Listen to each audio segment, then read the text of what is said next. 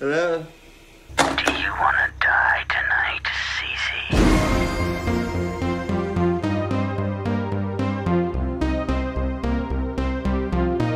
Eat shit and live, Bill. Yeah, Bill, get a little wet. Come on.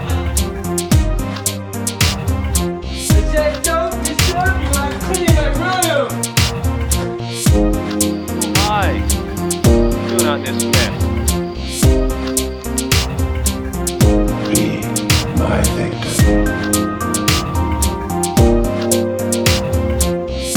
They're coming to get you, Barbara. Hey everyone, and welcome to the Vintage Horror Podcast, where we talk about all horror, not just the vintage kind. I'm your host Kyle, and with me today I have Rob Hey. and Mark. Got my ass. What's going on? Today we will be talking about The Blob from 1988, but first we're gonna crack a cold one open with the boys.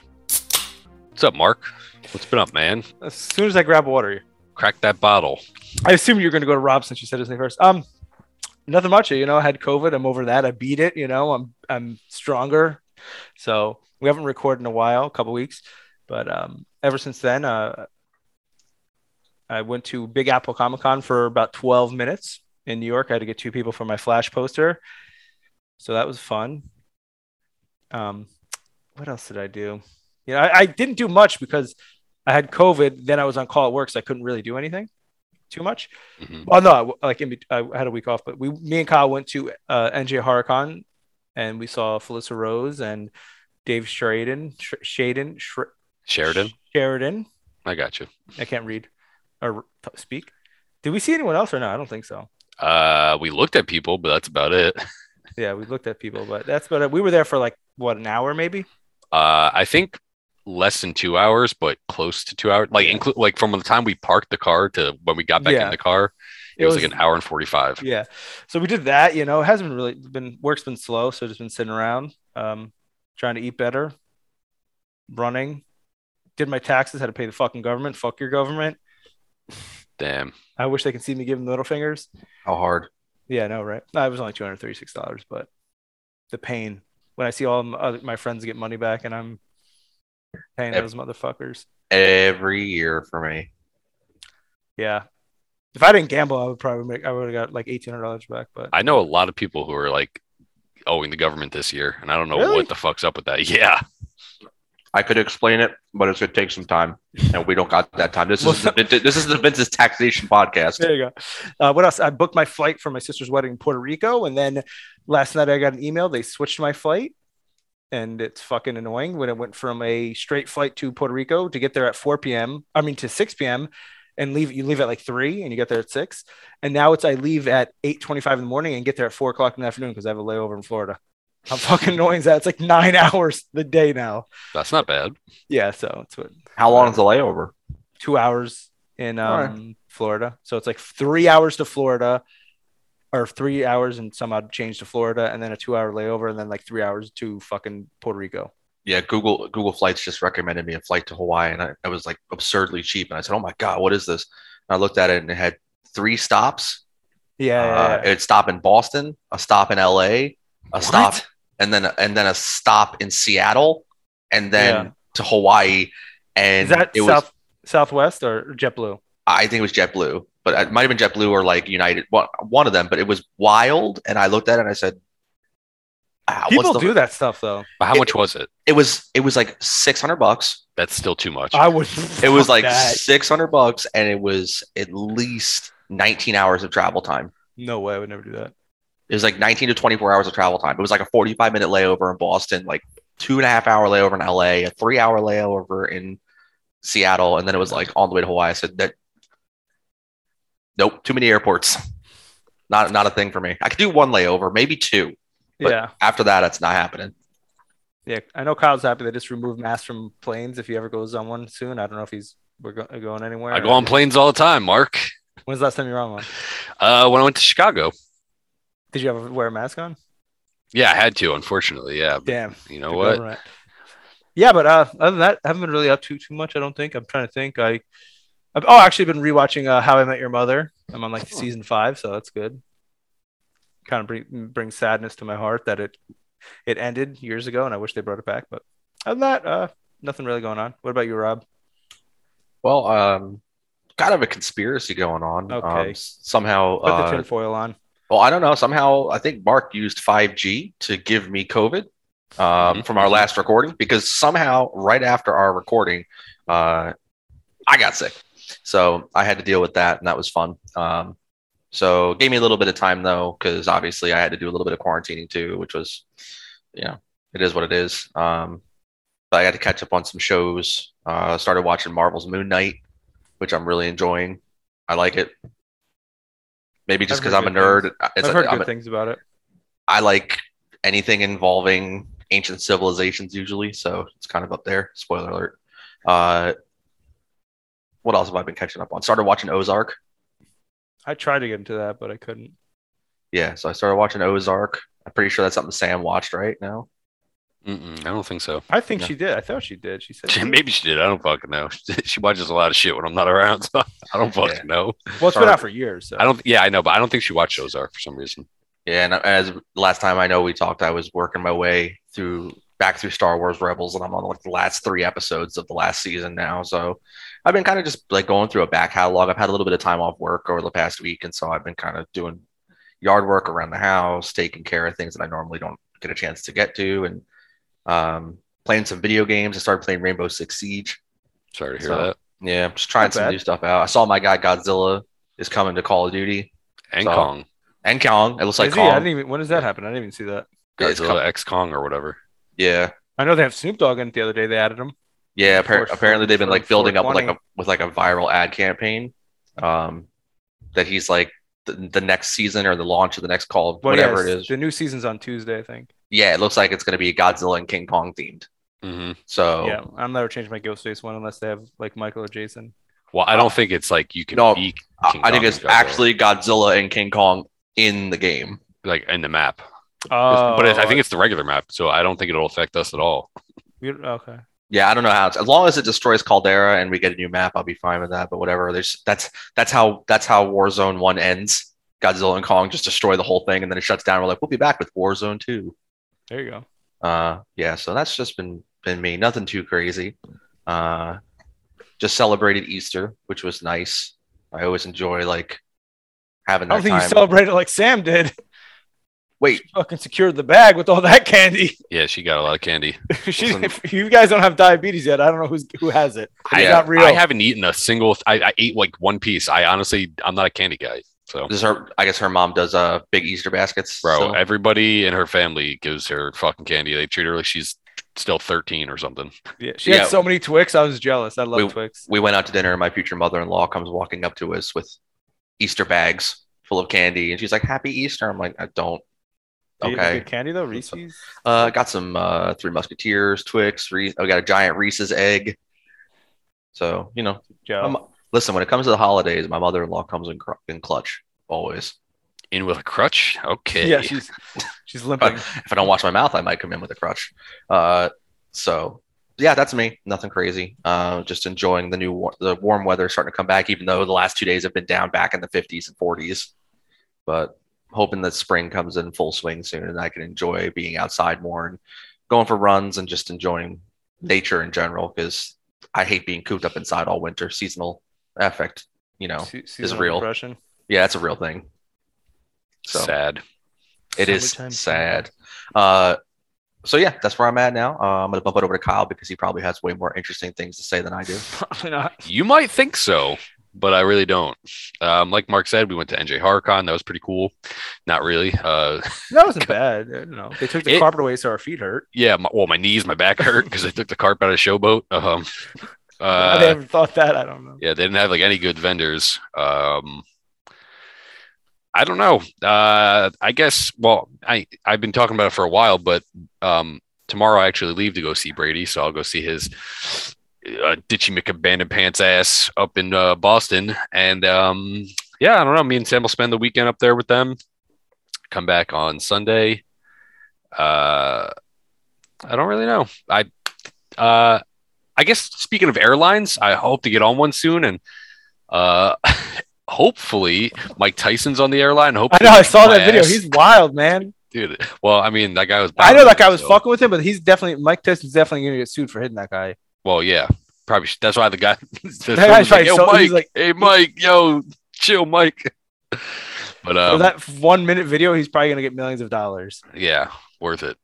Yeah, I didn't see Uh, the video. I just know that he laid it on him pretty good. yeah. He like turned around and started punching him in the head. I'm like, bro, Yeah, I'd take a couple shots for a million dollars. though. yeah, and it, it's not even like he could hit him that hard because they're on a plane and cramped. Still, but like he's Tyson. reaching over a seat. Yeah, but anyway, um, yeah, I don't know. So our friend Andrew, his bachelor party, like it's starting to get planned for um August, beginning of August, and we've decided. Well, they decided they're kind of all planning it. Um, but we're going to a like cabin, I think, on a lake in Pennsylvania, and they were deciding whether we should go shooting or wakeboarding, and most of us said shooting. oh, wakeboarding's sick. Yeah, but uh this shooting range, uh the one person who's planning it sent us like the list of things and they're like, Yeah, give me a ballpark of how much you're trying to spend. They sent like a list of all the guns you can shoot. I'm telling you something, this could be the best day of my life because they have a fucking grenade launcher you can shoot for twenty five dollars a round. I said, We'll be doing that. That's it. yeah, you're gonna catch me there's gonna be some videos out there me. That's like some um like Thailand shit. They do that. Please They're- tell me you're gonna dress as Ghostface and just fire a grenade launcher. you're gonna see, see videos of me fucking aiming at the crowd, and everyone's gonna be like, "Uh, Kyle, what the fuck you doing?" so well, I hope it's empty. um, The vintage horror viral moment.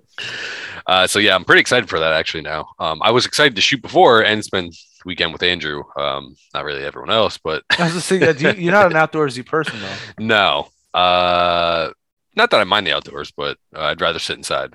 Um, but I've also taken it upon myself recently to um, start teaching myself some different skills. You know, like as you guys know, y- maybe not the podcast world, but you you two, I took up ju- juggling like a couple years ago. I was teaching myself juggling. That was the worst. well, uh, I recently bought myself like a cheaper but sturdier lightsaber to start teaching myself how to, you know, do some lightsaber swings and oh, that's not real. make it proficient. You know, That's not real. Uh, I'll tell you what, we, we real. ran a we ran a very strict saber academy. Wait, no, is this real? yeah. So Why would you pick that of all things? Why I don't don't know. Dude, Well- why don't you come over to my place? We'll do some drills together. listen, I'm not done, okay? Because after I get some, I get after I get proficient with lightsabers, um, I'm gonna switch to nunchucks. I want to teach myself nunchucks. So He's gonna be like that dude in the YouTube video who does the backflip and he lands on his. Oh, the Afro with the num- Ninja. yeah, that one of the is? first like viral Yeah. videos. Yeah, nah, I, I I'm not gonna do flips, but I will be teaching myself nunchucks too. So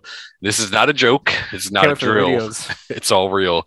Um, me and Sam have been using HelloFresh, not a sponsor. Wish it was, but it's not. Uh, and it's kind of cooler than I thought it would be, honestly. Um, I- Hello Mark. I've I've been putting them up on my stories, the meals every day, and like uh, I even made like a little highlight story thing. That's the only thing I, highlights I have on my Instagram, which I don't know why I do that. Uh, but yeah, Are you I still mean- using them or no? Or did your trial Yeah. run out? no, no, no, no. Um, well, it wasn't all like free. Like the yeah, thing is, they, it's they like tiered. like three a week or something, right? it's like tiered how they do it, like the percentages you get off, and altogether, I guess it's supposed to equal 17 meals for Mm. Just the cost. Um, but So yeah, we're still you- using it. Are you doing it to lose weight or just because you don't want to cook? No, it doesn't. Well, I have to cook because Well, I'm saying like you don't actually have to go to the store and pick up these ingredients. You know, they Yeah, send if- everything and they give you a recipe list, right, of everything you like what to do. yeah. And Yeah. if if it was up to me, I wouldn't cook at all. Still, I would rather just order out. But Sam wanted to try it, and I mean, it's not bad. It's quality time together. So. Uh, it just takes up a lot of my time because you made a hamburger, I think, the other night. yeah, last They, night. Yeah, they sent you a fucking hamburger. Well, it's yeah, but it's like a firehouse hamburger that uh, you can choose from like a bunch of different meals. Yeah, I understand that, but know, Um, it seems but- weird just to order a hamburger from that. but some of them are like too exotic. And I'm like, I don't know, man. I don't think I'm gonna like that. And What- the thing is, I don't like mushrooms. Neither does she. So like a lot of shit will just have mushrooms. I'm like, well, I don't want that. you So, can't ask them to remove stuff, or it's just. No, I'm sure they do it. It's it's in a like a warehouse. They do it quickly, you know, Yeah. to package stuff. But I feel like just ordering a hamburger from that, like I don't know, you could just go to the store and get buy ground beef and do it yourself. you can. It's literally the same shit, honestly. Um, but I mean, it wasn't just a regular hamburger. There's like other stuff in it. But I like I feel like I don't know. So you say you want to spend quality time together. You could go to the grocery store, shop together, and then make what you want to make. You know, Here's the thing. I hate going to the grocery oh, store I because too. I if There's too many people. people say you shouldn't go hungry, But my problem is if I go to the grocery store after I eat, I will look at everything and be like, I don't want that because like no, I- nothing's appealing to me. Because no, I understand. I I'm a- it's it's just it's just something I had to learn. I learned I had to teach myself that. I'm a fat fuck and I eat too much and then I'm turned off by f- looking at food. So but then when I go hungry, I don't know what to get. want- I just wind up want- getting a bunch of drinks and I'm like, this is awful. Or you get a bunch of like shit you don't need, like mac and cheese bites. Well, you don't you need them, but like yeah, I haven't eaten those in a while. get- you Honestly. were eating them for a minute, like I all the time. was. Those they- they are good. yeah. They are Um, good. not the one you had because they were unnamed, but uh, yeah, but I guess I don't know. That's kind of it. I guess there's nothing really else that's been going on in my life. It's pretty mellow. Um, I don't know. I got to figure out what to do while Sam's gone next month for like a fucking week or ten days you altogether. can hang out with your friends maybe. Nah, man, I don't think so. For part of that, I'm Bring your actually on lightsaber call. over. So if I've you got, want to, I've, I've got two ready to go. okay, we can start practicing. Get the council back together. That's what I'm talking about. Um, people. but yeah, I guess that's really it. I know they uh they dropped the Stranger Things four trailer, but I still haven't seen it. I don't know if you guys checked it out. It- it's good. Yeah, I watched it. The thing is, with Stranger Things, like I know this every season, like if you just told me what happened, it would seem like none of them connect. Mhm. Like It- I don't. Yeah. I don't, I don't know what's happening this season. I haven't looked at anything. I haven't cared to look. What it, I'm I'm gonna look, wait till it just comes out and watch it. I'm not going to theorize anything, but at least from what I saw in the trailer, first and foremost, the budget is unreal. Like, it's oh, I'm sure like- they spent hundred million. it, it's on it's very much Netflix is like we're going out with a bang, and uh, We top mean them out of business or the show? both maybe. Because uh, Uh, Well, they said they're gonna start cracking down on shared accounts. So well, but, uh, watch them use lose more users. That's what's about to happen. yeah, good. Yeah, two fucking sisters can buy their own accounts. there's a there's a lot of uh, there's a lot of competition in the market now, especially with things like Warner Brothers buying up um, Discovery. So now there's a possible possibility that HBO Max and Discovery Plus could end up being merged. That's good. I've, you got to think HBO though, Max. like i- in the beginning, Netflix offered a lot of shit that wasn't original stuff. I mean, not, and they don't really have a lot of original shows still. Right. They Oh, have, Netflix. yeah, they have They come up Stranger with the- Things, Bridgerton. What else? No, but I'm talking about like they come out something original every week, like for this year. I know that's a thing, like a movie or a show every week. But what's big and making them money? Cobra Kai.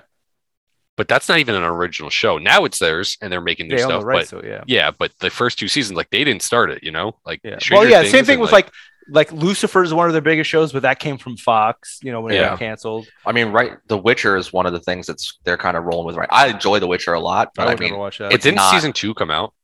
it did. It came out and it's done already. And like the Yeah, they're- and I heard there. I feel like there wasn't as much hype as there was the, for the first season. No, because it's not. It's it's it, it's not. It doesn't because the show is. I, I like the show, right? But the show doesn't satisfy the book readers and it doesn't satisfy the game players because it's not hundred percent faithful to either of those two narratives. So like game players like this is the game that I played, and book readers are like this is not the perfect adaptation of the book that I wanted. So like your two hardcore fan groups, like the most hardcore of them, tend to not be pleased. But then there's like people like me in the middle. I'm like, Meh, my bar's definitely below average, so this is good. Like, I don't know. I just feel like um, it's hard to compete when, you know, for the longest time HBO had Game of Thrones, and like that was their baby rolling. Disney has all the Marvel and Star Wars properties that they can mainline and run. Um, and now Netflix is, I mean, well, not Netflix, I'm sorry, Amazon's about to have Lord of the Rings. Whether Yeah. that's good or not, who knows? But I mean, they're about, I mean, they're they're about to have a the most expensive streaming series ever made. Yeah, stupid amounts of money on it. Like that could either that could really put a ding in the platform. But we'll see what happens. I mean, if it flops, they already spent the money, so I don't understand. Like, unless they were counting on making it up, but I don't see more people getting Amazon Prime just for Lord of the Rings. I, I feel like most people already have Amazon Well, Prime. a- yeah. a, a good example is um Paramount Plus was riding a lot on Halo. I didn't even know that came out. Honestly, Nothing there, Yeah. right? And then this is going to sound absolutely crazy. I think one of those uh, networks out there right now that has uh, good content is Apple. yeah, they do. Apple TV has like a few solid series out there. I think uh, they have uh, Severance, right? They have See. oh, I've heard of that actually. Uh, Yeah, I Um, watched. I started Severance, but then I never finished it. They have, they have Severance. They have Like, See. They have uh, um, to all mankind or whatever it is, or for all mankind. they have just the- got, for all, and they have the Foundation. yeah. Like they have like, but the thing is, like I watched some of those series, and like Apple really puts a good production quality into it. But yeah, sorry to hijack the conversation, but I mean, like I said, with the, with the stream, Kyle's right with like streaming networks right now. Unless you have a flagship, you're in trouble. Yeah. And so Netflix has got to figure out how to hand off this flagship franchise to something else, Mhm. uh, which is personally why I think they divided it into two parts. Yeah, that's part of it. Yeah, for sure. You know, but in general, the trailer looks like they're going to try to bind all three previous seasons together and try to be like one of those shows where, like, when you get to the end of it, you're like, now I see how everything connects Yeah, because you, but- it's yeah. very disjointed. yeah. Well, but it looks like this season is too to me. I don't know. Um, yeah. Anything else going on in the horror world? I don't think so. Um, I saw X again. um, no, um, I did see it again, but uh, I don't think so. Mm, yeah, no That- I- major news. that- Firestarter's coming out soon. Yeah, but- I, I didn't even know that. I, I totally forgot about that. I remember reading a couple years ago that they were remaking it, and then I saw a trailer on YouTube the other day, like May Yeah. 13th. I'm like, huh? they're like nonstop running trailers on YouTube. Yep. Yeah. Um, all right, so then let's just jump into the Blob from 1988. Heck yeah. So the Blob from 1988 was Rob's pick. It was released on August 5th, 1988, and That was my birthday. it holds an R rating. It's not your birthday. I know it's not. Birthday year, I meant. Sorry, my bad. It has a runtime of an hour and 35 minutes with an estimated budget of $19 million, 9 million of which went towards special effects. Which to me, smart move on their part. Makes sense. Mhm. Um, it grossed only 8.2 million worldwide. Right. I, I forget it was like 2.6 or 2.5 or two, something like that in just America alone, which is awful, awful. yeah, awful, I know it was a it was a box box office flop. So Yeah, which I don't know what attributes to that. I don't know if it's, you know, like the slasher craze kind of ruined horror for people at the time. Like people were just sick of horror movies. yeah, probably at Um, the tail end of the 80s. It's like Yeah, So I mean, the director, um, the director has gone on record to say that he feels that a couple things really kicked him in the butt, uh, and that was number one was a poor ad campaign, and number two, um, that summer was a particularly wild summer. Um, some of the releases that hits that hit in the same window were Who Framed Roger Rabbit, Coming to America, Crocodile Dundee 2, Big, Die Hard, Willow. Um, there was a couple other ones that I had written down. Beetlejuice. Mm. So, like, there are a ton of films, and that that were coming out and that were just wild. You also had like Phantasm Two, uh, Friday the Thirteenth Part Seven, and a couple other like horror films like Poltergeist Three. Like those are also coming out at the time, but like the director has openly said he's like, we just got buried by like big films with big advertising budgets that just kept rolling through. And obviously, like you think about the movie theaters back then, word of mouth. What are you gonna go see? The cheap creature feature, or you're gonna go see a film like you know Coming to America, who had a big name like you know Eddie Murphy at the time, or Die Hard with Bruce Willis, and the word of mouth around that. yeah, that's true too. and I feel like too also most people um they're going to go see something they're used to. So if they're a horror fan, they're going to go see Phantasm 2 or Friday 13th. Yeah, they're gonna go So see esta- that's- esta- established time period Yeah. pieces. But I mean, if you think about it, this is a remake of a really well respected and known movie. So, Well, I'm saying I, I would say for like for 18 year olds back then, they probably didn't see the blob. I don't know if they saw the blob, but I'm sure they were more known to Friday 13th that was on all the time. You know, there's seven different, six different movies on. Yeah, and the movie almost seems a little self-aware of it in one particular, in a couple of particular scenes Yeah. where they make reference to the hockey mask killer, right? Like Yeah. the movie knew, the movie knew what the trend of the time was. I mean, honestly, like a remake of a '50s creature feature probably wasn't on most people's radar. Yeah, it's very true. It holds a 6.6 out of 10 on IMDb. On Rotten Tomatoes has 62% on Tomato Meter and 56% audience score. And on Letterboxd, it holds a 3.6 out of 5. So it's all kind of generally in the same area. Um, they're not there's not any that like is way different than the others. Mhm. Um, the director is Chuck Russell, who directed A Nightmare on Elm Street 3, Dream Warriors. Um, I believe that he and the writer approached some company studio with the idea for this, and then they had him do a Nightmare on Elm Street first, and then later on they greenlit the Blob. Um, he also directed The Mask, starring Jim Carrey, of course, and, And Cameron Diaz. yep, you ain't wrong, brother. and uh, The Scorpion King. Which Well, he know- also did uh, what was it called uh, with Arnold Schwarzenegger? Uh, Eraser, right?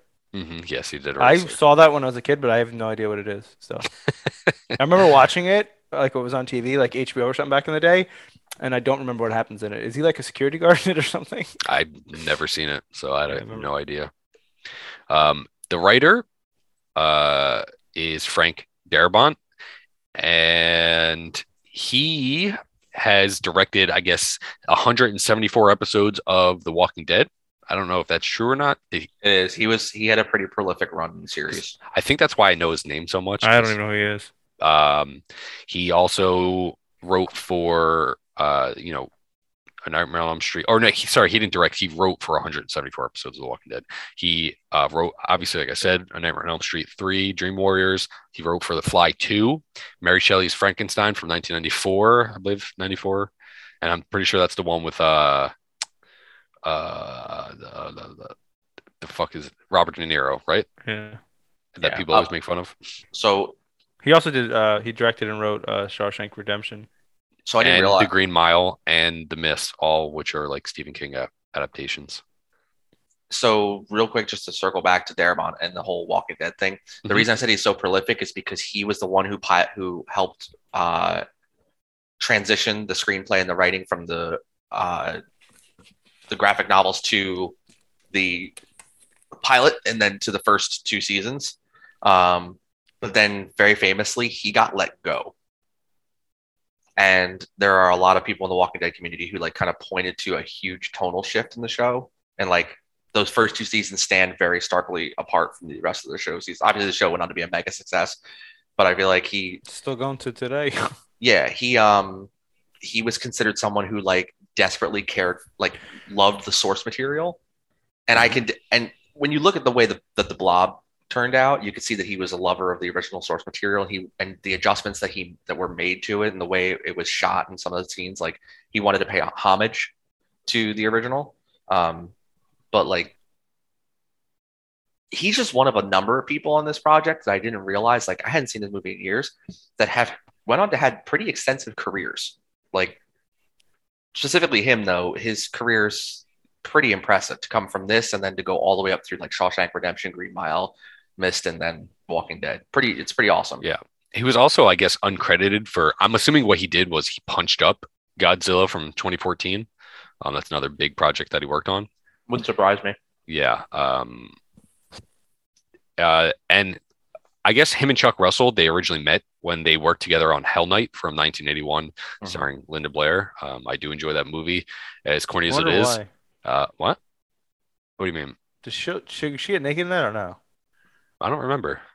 Um, I just always thought there was one killer, and then you find out in the end there's two. And I said, "Oh, that, the, the movie's so dark, and like the killers look so much alike. It's like I didn't even, I don't, still don't know what's happening in this movie." Um, but yeah, that they, uh, Frank Darabont was actually a production assistant, and Chuck Russell was a producer on that movie. So that's how they originally met, um, all the way back in 1981, and they worked together a few times on things. So, um, kudos to them. The special effects for the most part for the blob itself i'm not worrying about other stuff but mostly just the blob was done by tony gardner who i think worked for dreamquest images at the time. Um, i could be wrong on that uh, but that company itself was uh, i guess credited for doing a lot of the work just on this movie. It said um, but tony gardner has his own like i guess little title card before the actual title card for the movie. Um, he worked on many many things. Uh, he started out with rick baker back in the day. Uh, i think he got started on the uh, thriller music video with him. I think that's how they eventually started working together. Um, i think he said he was 18 at the time and he was in college and he realized that uh, when you're in the effects business it takes up a lot more time than he thought. So he quit school and he became full of like special effects guy and he's made quite the fucking career out of it um, he's worked on many many many many things too many to name but just some of the big ones like that you know would pertain to what we do it, like the lost boys uh, Evil Dead 2, Army of Darkness. Um, he even did some animatronics for like Ace Ventura 2, uh, when Na- when Nature Calls. Like he he did a lot. Um, but originally, I think he was hired. Tony Gardner was hired just to like do some blob effects that like somebody else that was doing the effects didn't want to do, and then he wound up just taking on like the brunt of it. Um, so most of the stuff that you see with the blob was actually his. Did he come up with um with the actual blob? Um, I know it's made from like some type type of silk or something like that. I was Yeah, like, it's like- it's like a silk sheet, and well, there's definitely different techniques that happen. Mhm. Um, they also used like some, I forget what the it, it does specifically, but it's some like stuff that's used in baked goods or something like that, or and it makes it Oh. like it's like really slippery, but also like firms like something in baked goods or something like that. Because I know um the original blob from the 50s, someone still actually has like the ooze in like Uh, um, yeah. a five gallon bucket and it still like looks the same. Yeah, they they use a different a lot of different techniques. He said there was like pearls they put in it, um, some glitter like in things. They Mhm. they use like uh fiberglass balls or I think it's fiberglass. Um, I, I don't know, like a lot of different techniques. Um, and they would also they didn't have just like like there would be you'd see the blob in a shot, uh, specifically where um Paul is consumed by the blob.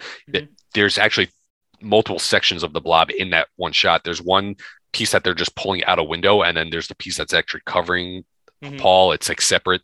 It's not all one big thing. So they they they combined a bunch of different things to like make it look the way it did, which I think they did a crazy job because it doesn't Yeah. even look like a sheet to me anywhere. No. So Yeah. And there and there were things that they did here and there um, in specific scenes with lighting and with angles to hide things uh, that I thought was clever because I remember wa- I was watching it and I said, "Oh, okay, I see what you did there. Pers- Clever move to hide some stop motion effects." yeah, and you they also did uh, a lot of miniatures that you wouldn't even realize if you didn't know. as Um, a as a Japanese monster film specialist, I can tell you I can I know a toy truck when I see a toy truck. Yeah, there's definitely some things I saw and I said that doesn't look right. oh, I don't mean like the, the phone- trucks. Like the phone booth and Yeah. stuff like that. That doesn't didn't look good. You telling me, Mark, that they didn't fucking make a woman explode in a phone booth? No. There were some really cool scenes though where they definitely did like layered blue screen effects. Well, Or- well, yeah, or they had, that's like, the cornier shit that I do enjoy.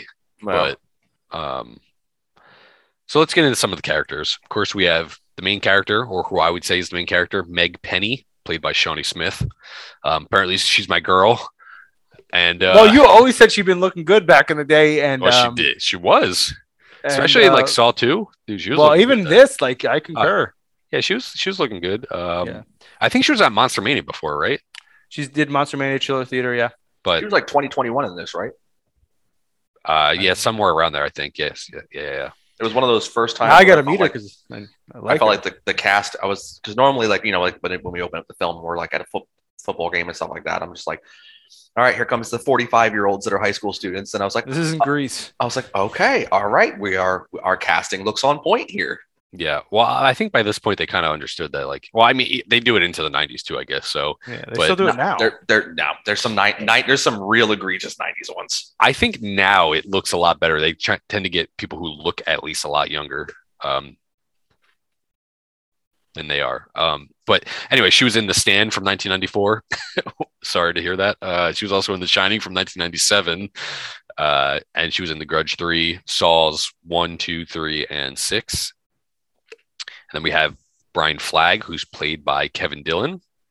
Not the good Dillon. No. Well, I mean, you know, he He's had a, pretty he's had successful a, too. Yeah, he's had a great career. yeah. Well, I guess Entourage. That's why. Yeah, exactly. Besides that, like he was in Platoon and that Doors like documentary, but not documentary thing, Yeah.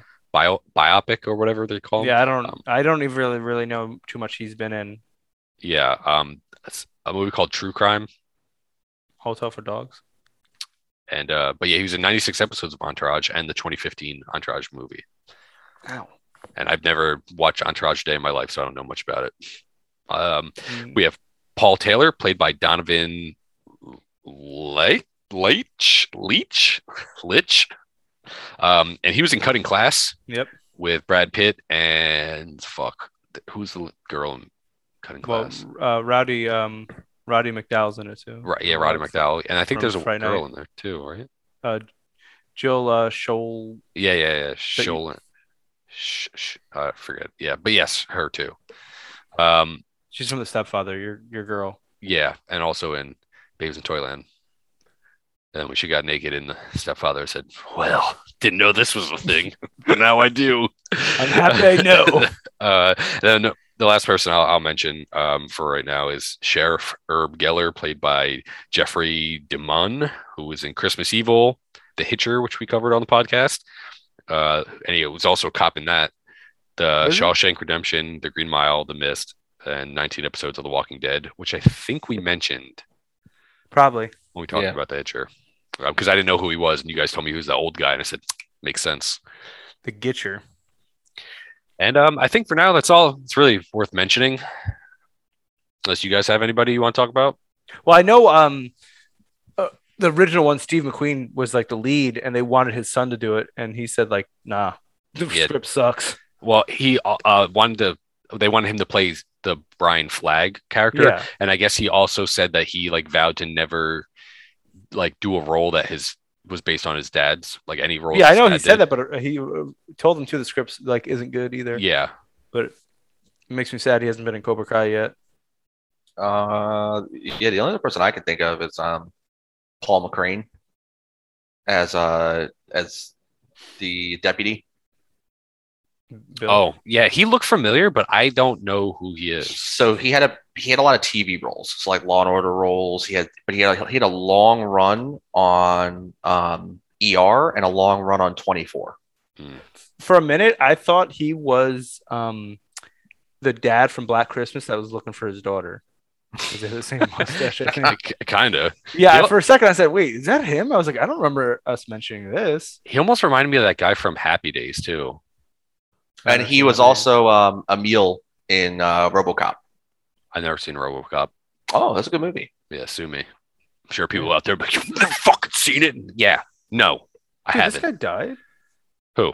Penny's dad, or of Meg's dad, Uh, Art LaFleur. sure, maybe he did. That wouldn't surprise me. He, I mean, how old he- was he? Dude, In this, he had to have been in like what his fifties. Well, he was Babe Ruth in um Sandlot. Oh, what? Dude, I didn't even put that together. I'm Yeah, surprised. he Sam died didn't in, even in notice that. November. Yeah, Wow. wasn't wasn't he on uh that show uh, Wow. All in the Family? Was it? He's in Santa Clause two, Santa Clause three. You know, What was that? What was that show with Fran Drescher? Nanny. Nanny? Wasn't he the? Wasn't he? fucking kidding me? No, well, yeah, wasn't that? Wasn't he? In that I never show? seen it. That's No, no, not, not not with her. What's her? Not Fran Drescher. Um, she plays the mom in Sons of Anarchy. Married with Children. Yeah, it wasn't he the father in Married with Children? No, that's What? Ed O'Neill, you dirtbag. Yeah, You you- better who is that? Back. Ed O'Neill. Oh yeah, well they look alike. Okay. What? No, he does Give- not. Okay, you better s- fucking show some respect to Al Bundy, my guy. Yeah. I'm gonna look him up right now. Dude, he's a black look uh, alike. jiu-jitsu black He's belt. the he's the been for a long Cowboys head coach in Little Giants too. Me and Kyle talked about that today. That's weird. Never It's seen all it. coming back. My girl Icebox. I get to meet her finally. Synchronicity. I gotta watch Poison Ivy. Apparently, I gotta find out which one It- she you know was what's in. weird? This is like a TV movie too from 2008. The Poison Ivy she was in. Yeah. They they might have been like three then. You know, she was in Poison Ivy four. They made a fourth one. Yeah, in 2008. Shit. Yo, I'm The gonna tell you this right now. on on on the uh, movieforums.com. Oh wow, sounds authentic. It says actors you may mistake for other actors. Okay, you. And It's Art that better not be on there. And Art LaFleur and Ed O'Neill What? are very similar. No, I, don't think I so. didn't know that guy died. That's like breaks my heart, man. They don't even look guy. a little bit alike to me. Babe Ruth, man. Then again, I this, also- this is the same website that says that Neil Patrick Harris and uh, Anton Yelchin look the exact same. I don't know No, who they that don't. So He played uh, what's his face in In um, Fright Night, the remake. Uh, yeah, or, or that Amy Adams and Jenna Fischer from The Office look like. I can kind of see that a little bit. No, Amy Adams looks like um, Borat's wife, right? Isla F- Flesher, Fesh, Fisher, whatever her name is. Or I have no idea who you're talking about. I think this guy doesn't look like Ed O'Neill to me because I grew up with Married with Children. Like that. Like I used to love that fucking show. Oh, I can share my screen. I'm looking at two photos. I I'm don't like, want. I get it. I don't want to see your screen because you're fucking pissing me off. All right, let's jump into on. this fucking movie. Yeah, someone's Uh. The Blob opens with a shot of a relatively deserted town, and then comes to find out everyone's just at the high school for a football game. Paul Taylor, the I guess wide receiver, is that what he would be? yes. Could be a Look at, I used too, to play football. Uh, he scores a touchdown and eyes up Meg Penny, a cheerleader for the school, saying that he plans on asking her out. Paul goes out for another pass and completes it, getting tackled by three guys. uh, anybody want to just, you know, Top Uh, Gun, anybody? What tackle tackle you? uh, What do you mean? while on the ground in a daze, he asks out Meg, who walks up checking on him. Um, Brian Flagg, who's the local like outcast troublemaker type guy, greaser looking mother sucker. Uh, he's Oh. finishing. What's up? we also didn't mention he had to wear hair extensions for because he couldn't grow hair. Him and Meg Yeah, uh, and Shawnee Smith. They were both told to wear hair extensions. Yeah. had pubes on his head. Um, but he's a local outcast. Uh, he finishes a beer while like on an abandoned type road. He throws his can across across a like broken down wooden bridge. Uh, he heads down the road away from the bridge, and then when he gets a little bit of distance from it, he turns around, revs his engine to his motorcycle. Vroom, vroom, vroom. Mm, cool guy here when he falls And- over. It's kind of like in sync with the roar of the crowd. I did enjoy that that little touch. That's, yeah, that's all audio design. Yeah. Um, and then he starts to head towards the bridge, but his motorcycle is like malfunctioning and it won't get the speed he needs to jump it. Instead, he just slides off the bridge with the bike and a passing homeless man watches, like claps. This is so good. He just claps and pours out some beer. yep. Had to pour one out for the home. We Poor- thought he was yeah. dead. yeah, he's like, fuck. Uh, So- Sheriff, what? He said, "I'll be back. I'll be back for your uh, bones later." Sheriff Herb Geller is at the diner in town and asks out the waitress Fran Hewitt, who writes a note to him saying that she gets out 11 on his check. Uh, Brian, now in town, tries to duck around a building away from the sheriff, but sheriff sees and congratulates him on his upcoming 18th birthday because he knows he's a troublemaker and now he Mhm. won't be a child anymore. Uh, More Brian juvie goes. hall for you. That's right. more- No, more juvie hall for you. Brian goes into a garage and tells Moss Woodley, the I guess local mechanic, that his bike's broke down, asking to use his ratchet set. One Also- ratchet's going to fix his bike, which is crazy here. Nothing else. He needs one ratchet. You said you got a ratchet? Not even. A ra- I don't think he said ratchet set. I think he said ratchet. Like, Just I- one ratchet. I sure Let am hungry. let me let me I tell sure know how to fix bikes with one ratchet. as, as someone who's ridden motorcycles since I was a teenager and has put one down, the way he crashed that bike, you it, you need a lot more than a ratchet to fix that. Well, He that's the it down thing is times. they didn't have the budget. That's I'm the gonna t- I'm gonna tell you so what, They couldn't that- get any more tools. that that bike must be a Honda because he puts through so much of abuse and it still doesn't die. You're not a mechanic, Rob. Don't tell I'm- us what it takes to fix a motorcycle. I'm not a mechanic. I am a mechanical advisor to this podcast. There you go. Mhm, mhm. Therefore, I have no legal responsibility to be right. Moss, the mechanic, agrees to uh to like let Brian have the uh, ratchet set. Is whenever you know, well, I guess Brian offers to like help during the weekend, but then Moss is like, okay, it's fine, take the ratchets. And he's, but he's not expecting him to come help. I guess over the weekend. I don't Yeah. know. Um, and when Brian says, you know, I owe you one, he says, you owe me too damn many. Out in the woods, a homeless man standing around a fire and watches as a meteor goes over his head, lands a short distance away, and goes over to start checking it out. Then Scott, who is Paul Taylor's friend, borrows a few dollars from Paul, telling him he's that telling Paul that he's not the only one with a date tonight.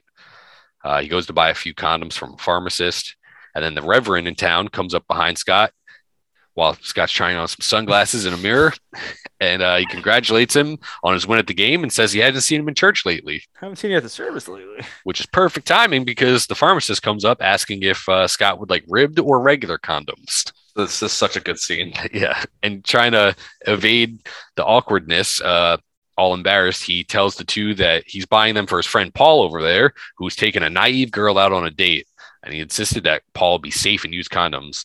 Uh, and they all kind of like look at Paul in a very disapproving manner. At least he's using protection. Yeah. The homeless man gets to the edge of the crater or the rim of the crater. Well, he has a fucking a little axe, a hand axe. Yep. He's ready to fucking swing that thing. Um, and he sees like a pink glowing kind of liquid inside, like bubbling up. So he grabs a big stick, starts poking at it, and he Checks lifts, out. the bear. he lifts the glue, uh, the glue. The glue. He, he lifts the goo from the meteor and it like latches onto him. Uh, then at home, Meg's younger brother Kevin and friend Eddie talk about going to see a basic slice and dice garden tool massacre. But Meg's mother said that she won't let him see that trash. Then upstairs, Meg is getting dressed and finds that her sweater shrank, so her mother lets her wear her cashmere sweater. Ooh. Paul gets there just in time, ringing the doorbell, asking to see Meg. And then her brother Kevin closes the door on him, But- but then the mom opens. But before this, this is when the dad pulls the newspaper down. You see, it's the pharmacist before even Paul gets there. Do you? Yeah, he like he's reading a newspaper and then No, not yet. That happens Sure? after Paul's in there. Yeah, because um, because Meg's mom lets him in uh, while Meg's like finished getting ready, and then Kevin and Eddie leave to go have a sleepover at Eddie's quote unquote. Uh, and then Meg wants to introduce Paul to her father. She's Okay. like, "Oh, I want you to meet my dad," and then he pulls down the Oh, newspaper, and that's where You're it's right. revealed that the father is the pharmacist from earlier. Yikes! yeah, and he got the ribbed condoms. hmm And he's like ribbed. He even meant ribs, some Uh, barbecue ribs. uh, Brian is in the woods now working on the bike in the dark because that's the best time to work on a bike in the woods. Uh, the homeless man comes up, startling Brian, and he reaches out, causing Brian to kind of fall back. And the homeless man strikes at his own wrist with a hatchet, trying to cut off his hand. That was good. That was good. Yeah, that the blob is clung to. Um, but it begins to eat its way up the man's arm, and he kind of runs off, leaving Brian alone in the dark again. But Brian gets up and starts following him. In the car, Meg apologizes for her father, or apologize, yeah, apologizes for her father, Paul. And Paul says he understands, and saying, I guess it's not, the, or it's the worst impression he's ever made, or not the worst impression. Uh, Um, and then he also says, Scott Jessica's gonna die. That's his friend. That's his friend. Yeah. The friend of the friend. Uh, then out in the woods, the homeless man runs into the street, followed by Brian, and Paul hits the man with his car. I think he did it on purpose, honestly. I Yeah, because she was like, Paul, look out. And he was like, what, accelerate? I think this is where uh, I know you did last time or got it from. Honestly, That's what I was thinking too. Uh, they get out and they start to help the man into the car, and uh, they tell Brian to come along, who was a bit reluctant at first, but Paul said that he's part of this and that he can help explain it to the police. Actually, Paul says, I'm the boy of the house and you're going to get in the car. I'm going to spank you. Well, That's yeah, that's right. when Flagg realized, said, "Wait, I don't want you to pin on pin this on me, so I will come with you guys." Which doesn't make sense. They could be like, "Yeah, it was actually this guy right here." He's here, so that's really There's the blood's on the blood's on your car, bro. Take it and leave it. Uh, they get to the hospital, and the staff takes the homeless man away to go see a doctor. Um, at this point, Brian decides he's going to leave, and when Paul tries to stop him, Brian says, "These people don't give a shit about explanations, and if you need me, you know where to find me." in the woods, fixing my bike in the pitch dark. I don't think they do know that though. but uh, Paul apologizes to Meg, saying it's, she's probably had better first dates, and offers her to buy her soda from the local vending machine. That will fix it all. What a One nice so- guy. And she, and, and she says, make it a diet. Uh, while at the machine, he notices something happening in the room, so he approaches the old man in the bed. Um, and the old man looks over at him, eyes bulging, and he kind of looks like something's, uh, His eyes are Growing like, white too. yeah, something's like glowing or growing in his throat. Yeah. Uh, he gets the doctor for help, and when the doctor comes in, he removes the blanket from the man and finds that his lower half is missing. Seems to have been burned away with something like acid or something. Like missing, like they're gonna go find it, or yeah, gone they're like, forever. "Huh, where the fuck did that go? We gotta go Dude, find do you this. know where your legs went by any chance? They done just walked off. oh, I see what you did there, you son of a bitch. uh, the doctor goes for more help, and Paul goes to call the sheriff. And as he's reporting it to the sheriff, we see the blob kind of climbing up the wall door, whatever the fuck that is behind him. Um, and he notices some acid drop onto the desk in front of him. And when he looks up, the blob drops from the ceiling, trying to catch Paul. And Paul yells. Uh, Meg, hearing him scream, runs in to find Paul covered by the blob in a very iconic shot. Mhm. Mhm. Uh, she grabs his hand, trying to pull him free from it, but his arm comes loose right below the elbow, and she pulls the severed limb from the blob, falling back and hitting her head. And the hand's like still twitching on the ground as it's, and like as it's disintegrating. The effect is solid. Yeah. That's really him under there too, which is crazy. Yeah, and they said because like the sheet and the effect, like the stuff they had to use on the sheets and all that, it was almost like waterboarding, and he like it's hard to Yeah. breathe. And, so, and I supposedly like I guess uh, what's her name too didn't know it was actually going to be him under there, so she was like shocked Yeah. that he was there. because they Like- made a bunch of like casts of Yeah. him to use, and I guess they said it didn't. They didn't think it would look right. I so think they- it looks a lot better like this. They, they Yeah. think they did the right thing. They made a Even lot though of good effects calls. Even though that guy probably was tortured for this scene, but he actually died, right? No, no. the blob got him. Yeah, technically. Yeah. and this was actually the last scene that they filmed. Oh, was it? with the blob at least yeah because um they knew that this kind of reveal for the blob like you had seen the blob a little bit before but this big reveal was going to be the most important and so what they did was they used their experience and the techniques they learned from the other parts of the movie to Yeah. perfect it use it here um, which i think was a good idea as well and this scene almost got them an x rating because when they pull the hand away you see moving blood like spurting out Mm-hmm. um, and that little bit almost got them the X rating. But then I guess when the uh, Motion Picture Association realized what was happening in the rest of the movie, like they kind of just let it slide. Mm-hmm. right. But it still has an R. I And don't know. it does like the that movie- Hitchcock effect here too, because you would think Paul is going to be the main guy throughout the whole movie, and he dies like what thirty minutes in, twenty minutes in, whatever. Yeah, it is. because he's the Steve McQueen character. Like he, he's that archetype of like all American boy. yeah. And this movie's like, yeah, no, welcome to the 80s. Yep. So they did it before Scream. Hmm. Uh, her family comes to get her as police are on site. They tell her, or they tell her family to um, take her home, and the sheriff doesn't think he's like she's not going to be able to answer any questions tonight. Uh, sh- he also he also talks about how Paul was a good kid, and they want the person who did this to him. Just in as you know, an officer's driving up with uh, Brian in the back of a vehicle. On his date in the car, like at a lover's lane type area, Scott is trying to mac it to his date, Vicky, Vicky. Uh, Vicky, he- Vicky Valentine. he's trying to make sex with her uh, when she takes note of like some lights over down by the hospital. Uh, Scott thinks that she needs another drink, so he gets out, goes to his trunk, and he starts uh, making a drink for her while the blob approaches the car. You What see a that- wild, that's a wild little bar he has. yeah, I, I think one of the details that I liked is, um, you know, when he was in the Him car with her, he. Oh. he was like, I mean, whatever, whatever gets you going, Mark. Um, so he says to the girl, he's like, he's like, hey, baby, you know, you got my ring. That means you're my girl. And then he goes to the back and like he's like surfing through this like homemade bar. He opens a box and there's like 30 or 40 rings in there. And I said, Yeah. okay, all right. my favorite thing about the bar is the little hand mixer that he ha- he was using on each Yeah, drink. I've I'm never like, seen that damn. before. I'm like, damn. He gives a fuck right there. Like Yeah. he knew. This is Um, this is the man who goes to college and everybody loves him. Yeah. Uh, he finishes making the drink, comes back into Vicky, who's passed out. He looks down her shirt a little. He goes to unbutton her blouse. You You look a know. little warm there. Since it's hot out, you know, just trying to help her out, do a little favor. uh, he sticks his hand down her shirt, and tentacles shoot out of her chest area, grabbing him, pulling him in, uh, the blob consuming him. And you see like his feet in the air and shit inside the car. At home, Meg is being put to bed by her mother, trying to give her like some medication too, I guess, to or sedative, I guess that would I be. don't know what it is. Maybe Ambien. Um, to, and also tries to console her, saying that the police will handle everything. And she stops her mother, saying, "Oh, like you don't believe me either, do you?" And her mom says, "Nope, but get some sleep because that's all that's important." Nah. Go to fucking sleep, you stupid bitch. She's like, you're a liar. Go to sleep. You're a liar in a fucking horse seat. Now go to sleep. so we're gonna find that horse. I hate you. Uh, we get a nice shot of the blob leaving Scott's car, making its way into the sewer. At the station, Brian is being interrogated by the police, uh, but he says that if he asks if he's under arrest, uh, says he wants a lawyer if he is, and if not, then he wants to be let go.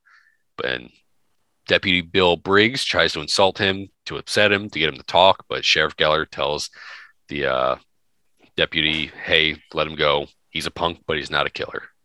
And he also licks Bill's face. That was hilarious. Uh, Meg pulls up just as Brian's walking out of the station, saying, So did she not take the pills here, or how No, did this happen? They, they show it on the nightstand. Oh, okay. I didn't Yeah. notice that. That's I'm like, didn't she just take these pills? How did this girl just get out of the house? No, she um they showed on the nightstand and I think she even gets up and looks out the window before they cut to uh Brian in Mm-hmm. the police station. Um she Because says Meg was- she Sorry. What? No, I said Meg was coming to say she was going to bail him out. yeah, did- she- They don't with take what money? Exactly, right? Well, they I'm assuming they would. They say, "Huh? You got a credit card?" Yeah, no, we'll take that. Yeah, we'll we'll take a loan on that. No problem. Yeah. And she also says she needs to talk to him. He says he's sorry about her boyfriend, but he's tired and hungry and not in the mood. So he heads across the street to the diner, and Fran offers him a sandwich, even though the diner's supposed to be closed.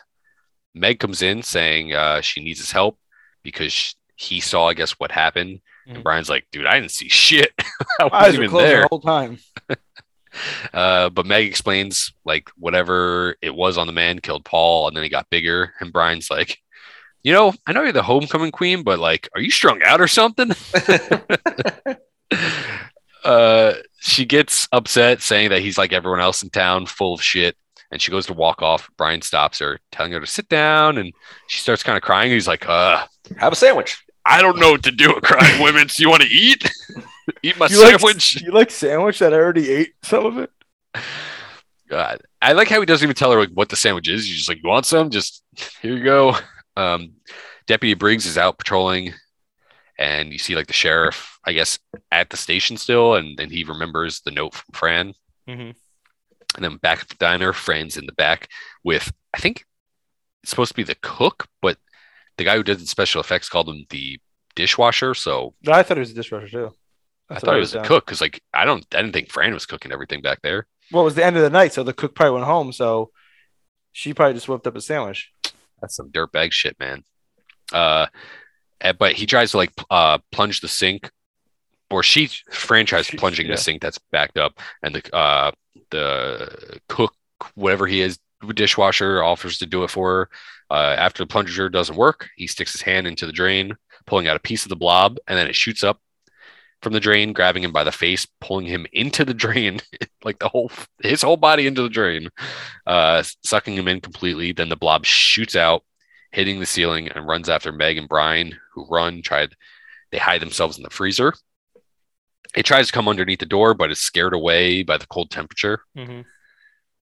Uh, Fran breaks out a window to the diner and climbs out, and then she goes into a payphone, tries to call for help. Which I just I don't know. As soon as she does that, I'm like, well, this is gonna be fun. Yeah, apparently there was supposed to be an extended scene there where uh, you see her running from the blob, and she gets to the front door and realizes that it's locked, and then then she climbs out the window. It was just a Uh-huh. little bit extended, but because I I did think when they went to the freezer, I was like, where the fuck did Fran go? and then they just show her climbing out a window. I'm like, that's an odd choice. Um, uh, let's see. In the freezer, Brian puts his jacket around Meg and hugs her, promising that he's going to get them out of there. And at this, I'm like, dude, this is so fucking forced. Uh, it hurts to watch. Um, I don't know who's more rapey, him or Scott, who is was Probably literally raping Scott. a girl. uh, the payphone Fran is in, gets encased by the blob. Uh, she calls the sheriff's office, but the dispatcher tells her that the sheriff left already to head to the diner, and then the line cuts out.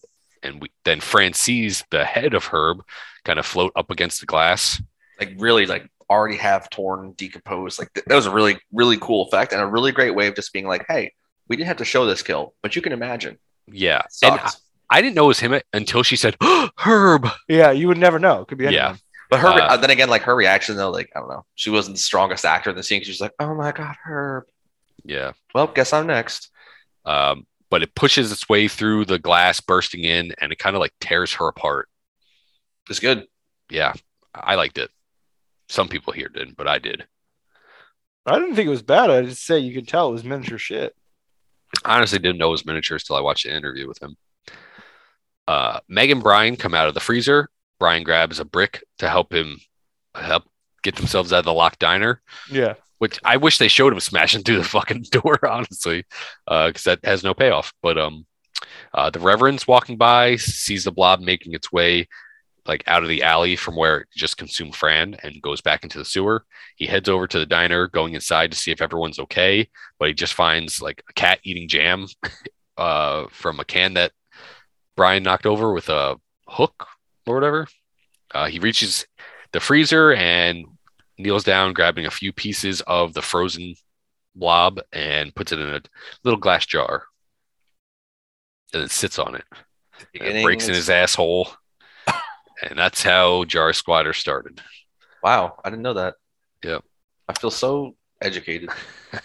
uh, Meg and Brian make it to the police station where the dispatcher says she hasn't been able to reach anyone, but the deputy was going up to Elkins Grove where Brian originally found uh, the old homeless man.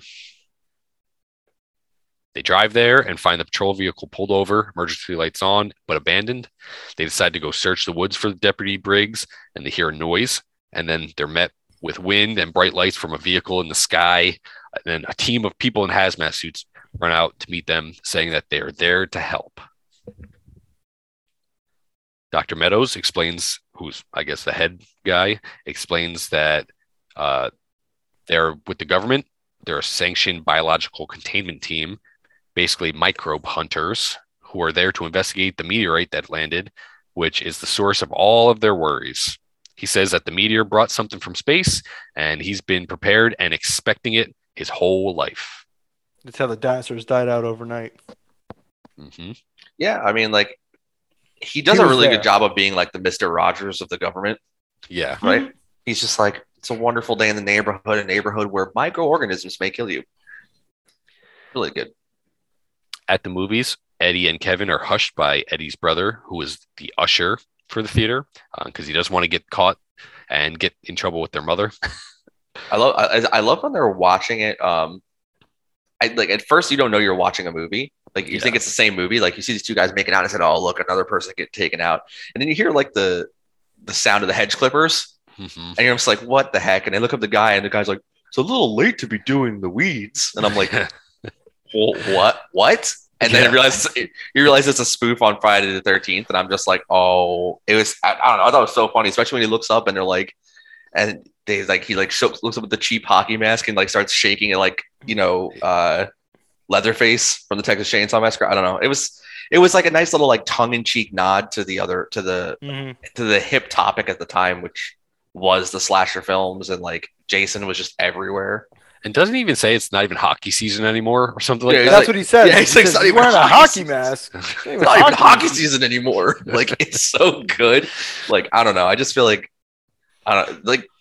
I get that the comedy wasn't appreciated at the time, but I feel like it's aged well. Like the comedy, like you look back at it now, especially people who like horror and that cult cinema group.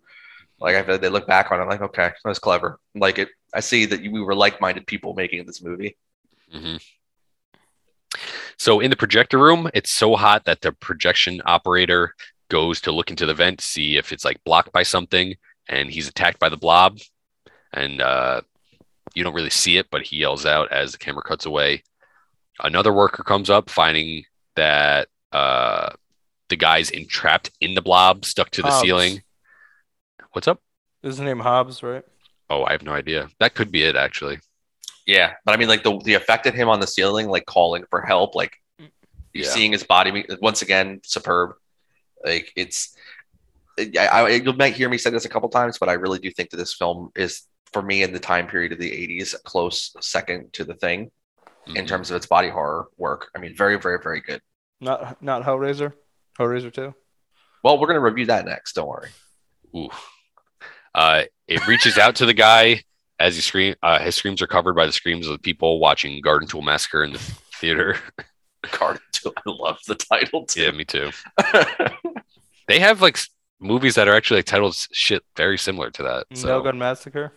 uh, Toolbox Murders or whatever, Yeah. like a bunch of on the shit like nose, nice and on the nose. um, Meg and Brian tried to leave. Um, the containment group guys, we're back with them. Um, try to they try to leave uh, when asked to get into a van by Dr. Meadows, but then they're forced in by the crew. And as they're in the back of the moving vehicle, Brian takes out the ratchet. Ooh, look at that! A little callback. Uh, he starts undoing the locks to the door. Starts saying- ratcheting up the tension. Uh, hmm, uh, uh, better That work one- on that one, Rob. That, that one didn't land, did it? Uh, I'll be back in the air. Don't worry. uh, he says that they should leave and he encourages encourages her to come with him, but she tells him to just go. So he jumps from the van and then starts making his way through the woods, uh, heading towards his motorcycle again. That van was moving kind of fast. I'm not gonna Yeah. lie. When he jumped, when, when he opened that door and I saw how fast that thing was moving, I said, "Somebody's getting a concussion. This is not gonna be a good time." I already know what Rob's face would have looked like because it would have looked like when he was up at the fucking waterfall and he looked down and he said, I'm not jumping. And I realized I couldn't go back down. He like looked down, he said, Nope. said, All right, see ya. That was Uh, a great moment. Kyle, Kyle looked, just looked me dead in the eyes, and I was like, "Please don't abandon me." He's like, "Bye," and just jumped. Uh, in town, the biological containment crew is rounding up citizens of the town and like herding them into checkpoints. When Meg arrives, her mother and father realize that they don't have Kevin and realize that him and Eddie snuck off to see the movie. They approach a crew member about this, and he says that they're going through like each sector and we'll get there eventually, but that's not good enough for Meg's father and starts to grill the guy. Said, I pay your salary. I'm the pharmacist in this town, motherfucker. and that distracts him just long enough for Meg to run away. Eddie goes to confront a man um, talking behind them in the theater. When he turns around, he turns around just in time to watch the man pulled up from his seat by the blob um, that is now taking up the whole back wall of the theater. Yeah, I mean, it's it's it's carnage time. Yeah, the crowd screams and begins to run out in panic. Uh, just as Meg arrives, uh, looking for her brother Kevin, the blob cons- is consuming, melting people in the theater. Like I like when Meg like kneels down, like help the girl or whatever, and she like lifts up her head, and the fuck girl's face is like melted Yeah. to the ground. Yeah, Uh, Meg finds the boys, and the blob starts making its way for them. It's like the blob wants just Meg, you know, like it's like you, you got away. I like here how they um, what I mentioned before. They uh, they obviously had like you know the film reel run out, so it was causing the flicker. But Mhm. that was a really, really, really, really clever way to lower the stop motion budget because when you're doing stop motion with people running in frame, especially if it's a blue screen stop motion, it costs so much more time and money when you have to sync everything perfectly. Where when you have the um, when you have the flashing lights, you can cut more frames out Mm. and spend less time doing it. So it was, I'm, I, I honestly, if I had to guess that that scene did not originally call for that light flicker, and that was probably patched in there to cut budget and time, but also to add the effect. And it's something, I mean, I've mentioned Ray Harryhausen before. Um, Harryhausen's effects are part second to none when it comes to stop motion. legendary. And so, like, when you look at his stop motion and you actually research the time and effort it takes to just shoot 20 seconds of a stop motion shot with another person in the shot, insane, insane. So my my hats off to the to the special effects team here, making really, really, really good choices for both time and money and making it stretch. That's a good catch because I didn't even realize like they did that. Yeah, Makes because sense. Now you 'cause- can say that. because the Mhm. blob the blob relies on a when the blob is in- enveloping people they're using that sheet effect which is great and it looks very natural but when you're dealing with a large moving object with people in frame the only way they could have done it was stop motion that was it at the time um so yeah pretty pretty cool fix Yeah. Um, she grabs the boys, and as the blob follows them, um, they go through like a door, and um, uh, it grabs onto Kevin's jacket that gets caught in the door. On their way out, he takes off his jacket. They run down an alley, undoing a manhole cover, which I don't know why that's your first choice, but hey. Uh, and they go down into the sewer, covering the hole back up just in time for the like to slow down the blob a little bit.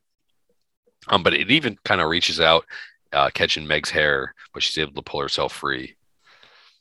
In the woods again, Brian is walking with his bike as he hears some of the biological team uh, being told to lock up the town over the radio. He hides, watching as they pull the meteor from the crater, noting that the bacteria.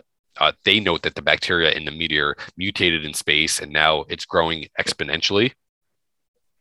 Dr. Meadows' coworker says it'll put the U.S. defense uh, team, I guess, ahead of the Russians. Um, but the worker, who I guess said it's grown exponentially, said that like within a week there may not be a U.S. Uh, but Dr. Meadows thinks that they need to just contain it properly. That's all. in private, the worker says that he doesn't agree with what Dr. Meadows is doing, but Meadows uh, says they're going to like anything they are doing is more important than the few people in the town that they're going to lose, and tells the man to just carry out his orders.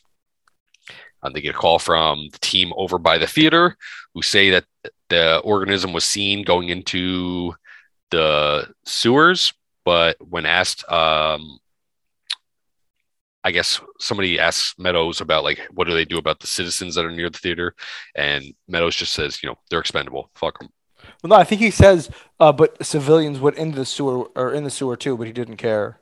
I'm pretty Yeah. sure he says something like that. Yeah. Um, just then, Brian is discovered hiding, and they try like holding him at gunpoint, but he punches the soldier who accidentally fires a shot off. Um, in the process, he alerts everyone by doing that, and then the, Brian gets chased like on his motorcycle by a team who's in like I don't know, fucking jeeps and A in a helicopter. and- Driving, driving around in, in Chevy Silverados, like with M16s, straight out. Like, and and how I don't know. It's funny. It's like I'm pretty sure. What did I write here? My let me just see what I write in my review because this section is called "Flagg versus the Government," aka Rick Flag.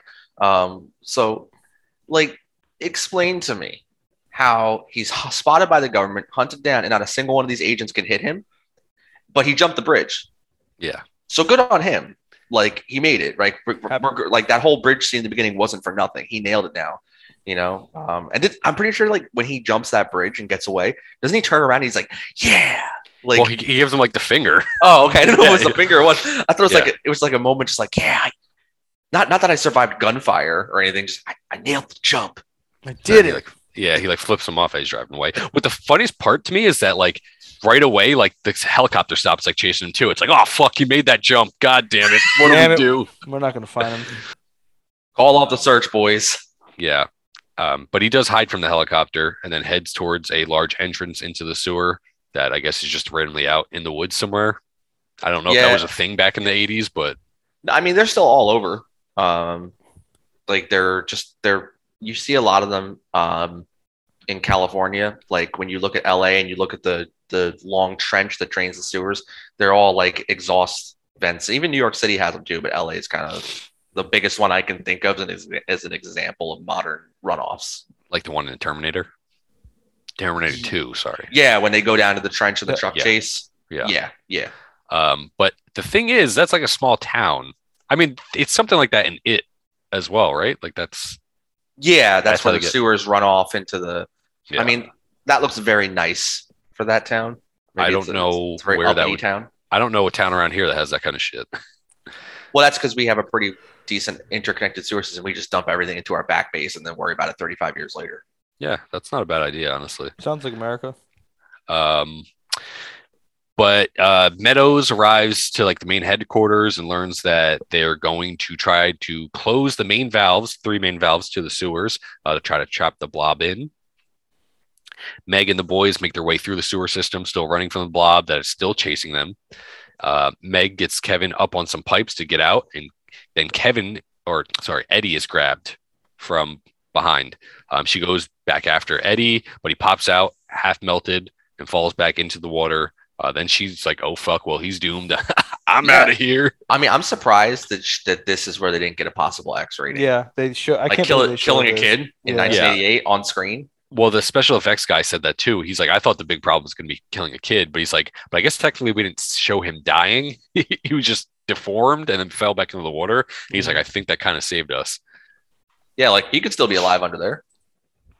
I doubt it, but yes, he could be. Sure, What's what's the kid's name? Eddie. Eddie. Can we can we start a trend? Hashtag pray for Eddie. Well, I ca- you could, but I'm sure that a lot of other shit will pop up. Uh, Nothing that has to do with the blob. Yeah, get you're home, right. sa- get home safe, Eddie. Get Yeah. home safe, Eddie.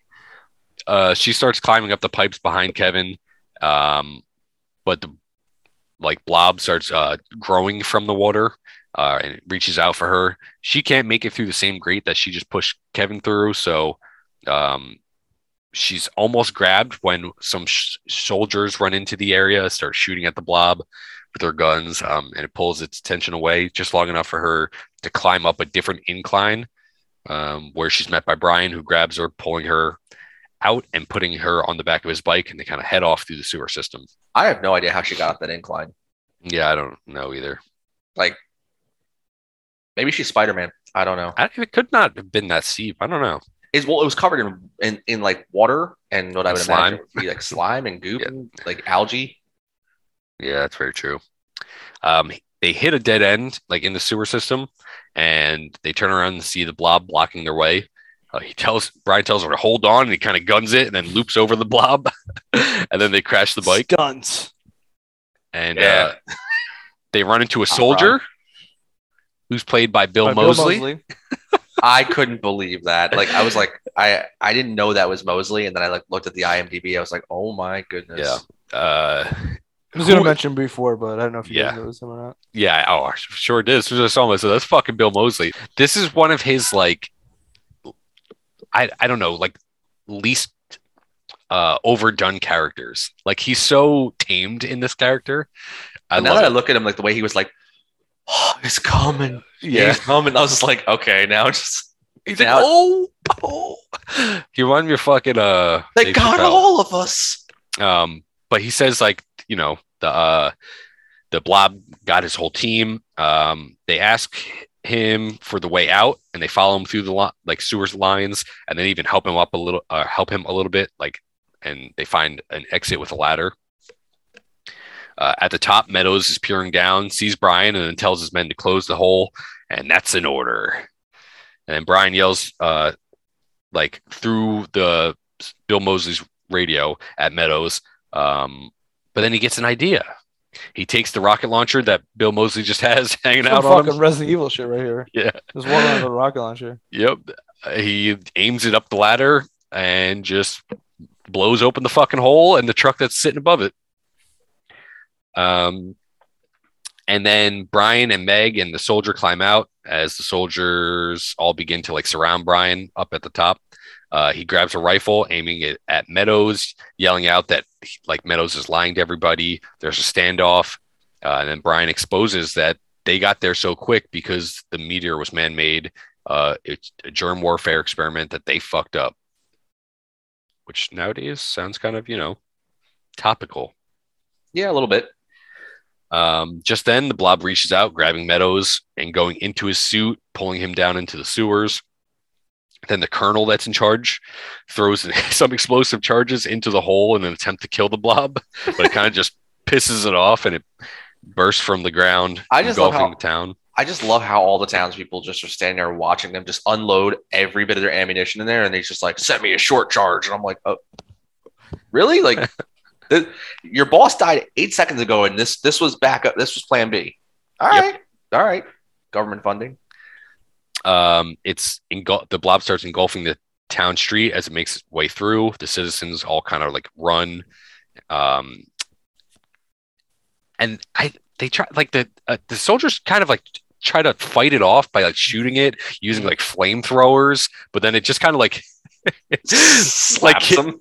well no I was gonna say what kids do to like hoses like they stick their finger in the hose and makes it like spray like Mhm. in a different direction like he does that to the flamethrower Yeah, and I like and I love it. It's at this point that um that uh our preacher man, like our reverend, is coming around the corner, right? And he's like looking at the blob, and he's just like, it's like he's like, it's the promised day, it's prophesized, right? Like I'm like, okay, here we go.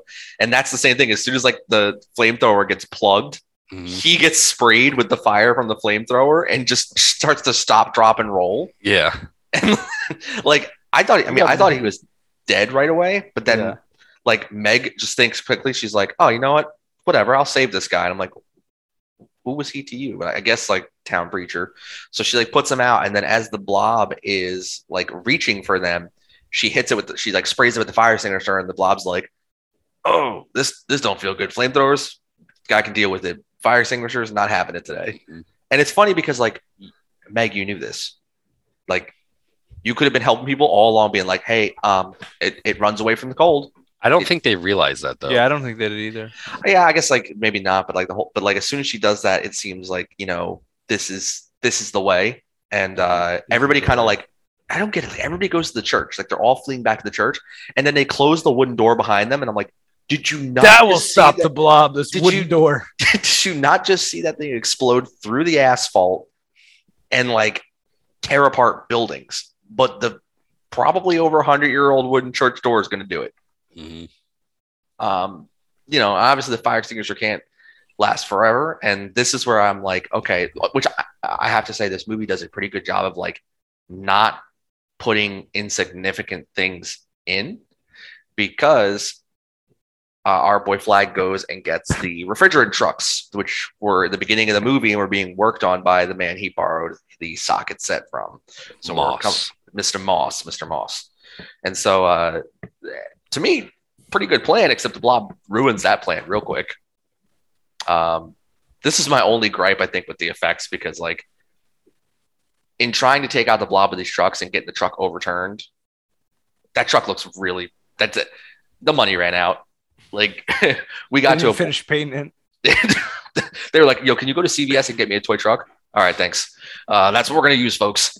Somebody get some Crayola and color on that. Good, we got the truck. Like, and I get it. Like, I can't throw too much shade at it because the movies that I watch are obviously dollar store tanks being blown up. But yeah, this is a this is a pretty good se Like, this whole sequence is really really good. Um, you know, between the blob swatting people, the Reverend bursting into flames, and like just they've almost like given the blob personality leading up to this point. Like Mhm. the blobs, the blob before was like an ambush predator. You know what I mean? And then like now that they've blown it up and shot stuff at it, now he's just a straight angry, pissed off predator, Just raging. just raging through this town. Does not care. Um, but yeah, this is when your girl, uh, your girl decides that she's going to be uh, John Rambo Yeah. and take things into her own hands. I don't know if you want to. Yeah. punt Meg, that back to you. Meg goes outside grabbing a gun and like a pack from a fallen soldier. And the fallen soldier's kind of like, help, help. And she's like, yeah, bye. Gotta go. She's He's, like, uh, sorry, I don't, I don't, I don't understand. Yeah. Um, she uh, she starts shooting at the blob, giving Brian just enough time to escape from the flip truck. She tries to lure it to like a tank of liquid nitrogen, which I think is that what's it's what it's supposed to be. Yeah, probably. Um, um, that fell over from the truck, and she like falls though and gets stuck. Her foot gets stuck on the truck. Um, Brian comes over, gets her free, and the explosive from that was inside the pack that she got from the soldier goes off, blowing the liquid nitrogen all over the blob, flash freezing it in place, and all the citizens kind of come out. Moss, the mechanic, saying like, "Oh, they need to get it." Uh, the pieces to the ice house before dawn. I love how he was like, "See, I told you it was going to snow this year. You just got to have a little faith." And I'm like, "Okay, all right." Funny guy in, the, in town. Um, but, but but question: What do you Yep. think we did with all that? just left it in the ice house. And It's been there till this day. Yep. Um, sometime later, the Reverend's preaching to a crowd about the, the rapture, which off sounds awfully close to what happened with the blob earlier. Um, and then ends his sermon. He goes off, grabs a drink, and is approached by a woman who asks when the day of reckoning is, and he says, "Soon." And he's like lifting up a jar with the pieces of the blob that are now awakened in it. he says, "The Lord will give me a sign." And then it hits the credits. Nice sequel bait. That didn't happen. I wonder if that's what it was. It was Well, they bait. they said before they even made the movie they're going to make a sequel, Oh. and then and then when the the box office numbers weren't what they wanted, they said, you know what, we ain't going to do a sequel. I don't think we're. I, think I know we're they've been talking about a remake for like the last ten years, but it hasn't come to anything. So I just don't see it like, and I'll argue for a lot of creature features to be remade and like new versions of it. I just can't see the blob in today's world working. I feel like they would just over CGI everything of course, and it just wouldn't be good. Like, just, I feel like in 1958 it worked. In back then 1988, those motherfuckers were scared of anything. yeah, but I also think in 1988 it also ants. worked too because practical effects had gotten to a point where you could push the envelope with them. Mhm. And this was more this whole movie was less of a was more of like a love letter to that as well as a feature reel for practical effects. Like a lot of So, people uh, a lot of people made their careers off this film. Yeah. So Kyle, I want to hear your we'll hear your review first. Sure. So I'm going to start out. I'm just going to say I'm going to get uh, 3.5 out of 5. Sure. Um, which sounds kind of low, but Sure. it's really not. Sure. Um, I think the blob is a pretty good creature feature. Like looking back at it, um, a lot of the Back at it. earlier blob effects are done very well. Um, and then like of course we get that classic like uh, green screen looking fucking effects towards the end um, when it's much much larger uh, on the screen. Um, it's kind of endearing, easy watch, uh, and I guess we talked about why it didn't make money, but I, it kind of surprises me because I think this is one of the better films of the time. Uh, and I I don't know, man. Like I think it now it's found its second or even third wind. It just got a new Blu-ray release from Screen Chef Factory Yeah. um, very recently. Uh, my favorite kill, it's a toss up. I'm going to say Paul's just because of that iconic image of the blob, um, like him trying to force his way out through like the Mhm. purple opaque exterior of the gelatinous like thing. Um, Gelatinous thing. Yeah. Um, it's either him or Fran, but because I just love the way she explodes. Like to me, it's fucking like when I saw that last night, I forgot about it. I was like, holy shit, I forgot about that. um, like I forgot how many people like get destroyed in this movie. Yeah, big, big body count. Yeah. I think it's only like 16 that you see on screen though, honestly. It's still a lot. Yeah, I guess. Um, but yeah, I'm gonna go with Paul just because how iconic it looks, and I love that that shot of like just his face and like how creepy that looks. Um, my least favorite is probably Scott, just because like that whole scene's a little rapey and it's a little uncomfortable. like when he was starting to unbutton her like shirt, I said, "I don't remember this," and it's fucking bothering me. Yeah, I feel you. Um, but yeah, I'm I'm just gonna keep it short and sweet. I mean, I don't really have much to say besides that. So, Mark, it's you because we'll save uh, the boy of the house for last. Yeah. So um, I've seen this movie once before, and when I was like 18 or 17, and I'm gonna tell you something. I didn't remember one thing other than the beginning when he's like working on the snow truck. I said, "Oh, that's how they defeat it." I remember that, but I didn't remember any other kills or anything in the movie from when I saw it because I watched like the Blob from um 1958 or 1955, whatever it is, one night. Then the next night, watched this, and um, yeah. So I think this movie has really good pacing. There's not really any downtime. I, it does it, it progresses pretty well. So I, I thought from the beginning. I'm like, this is gonna be a slow burn. I'm gonna be bored, but I, I thoroughly enjoyed it and I liked it a lot more than I remember liking it. Um, I would give this movie a four out of five. I don't really like creature feature movies, and uh, I really did enjoy this. I, th- I think everyone did a good job with it. Um, my favorite kill is Paul, especially after learning that it was actually him under there, like waterboarding, getting waterboarded, like and tortured for however long it took to uh, make that. My least favorite is I think uh, Herb, the dep- the sheriff, because Mm. I feel like he's a was supposed to be a bigger character, and they just kind of said, "Oh, Herb's dead in there. That's it." Like it's cool. You see his face, like you see what happened, and like Rob said, you're supposed to imagine what happened to him. But I feel like they should have showed it because of he was one of the more main characters, I guess, in this movie. Yeah. That was another Hitchcock style thing, and also, um, I guess his character is like another character from the original, and like so they were trying to throw people off. If you knew the original, you're supposed Mhm. to think that oh, he's going to be one of the surviving people too, and it Mhm. was another big throw off. Yeah. Big misdirection. Yeah. so I, I, I don't remember that either. Um, but yeah, I think um, if you're into these type of movies or even into horror, I feel like you should you, you would like this movie. If I like it, and I'm mostly a slasher like type of horror person, you know, that's my type type of go to stuff, and I really did enjoy this. And I'm kind of sad there's not a sequel to this because I would like to see what that dumbass Revlin would have done. But yeah, four of five. I, I enjoyed it a lot. And Rob, what do you got to say?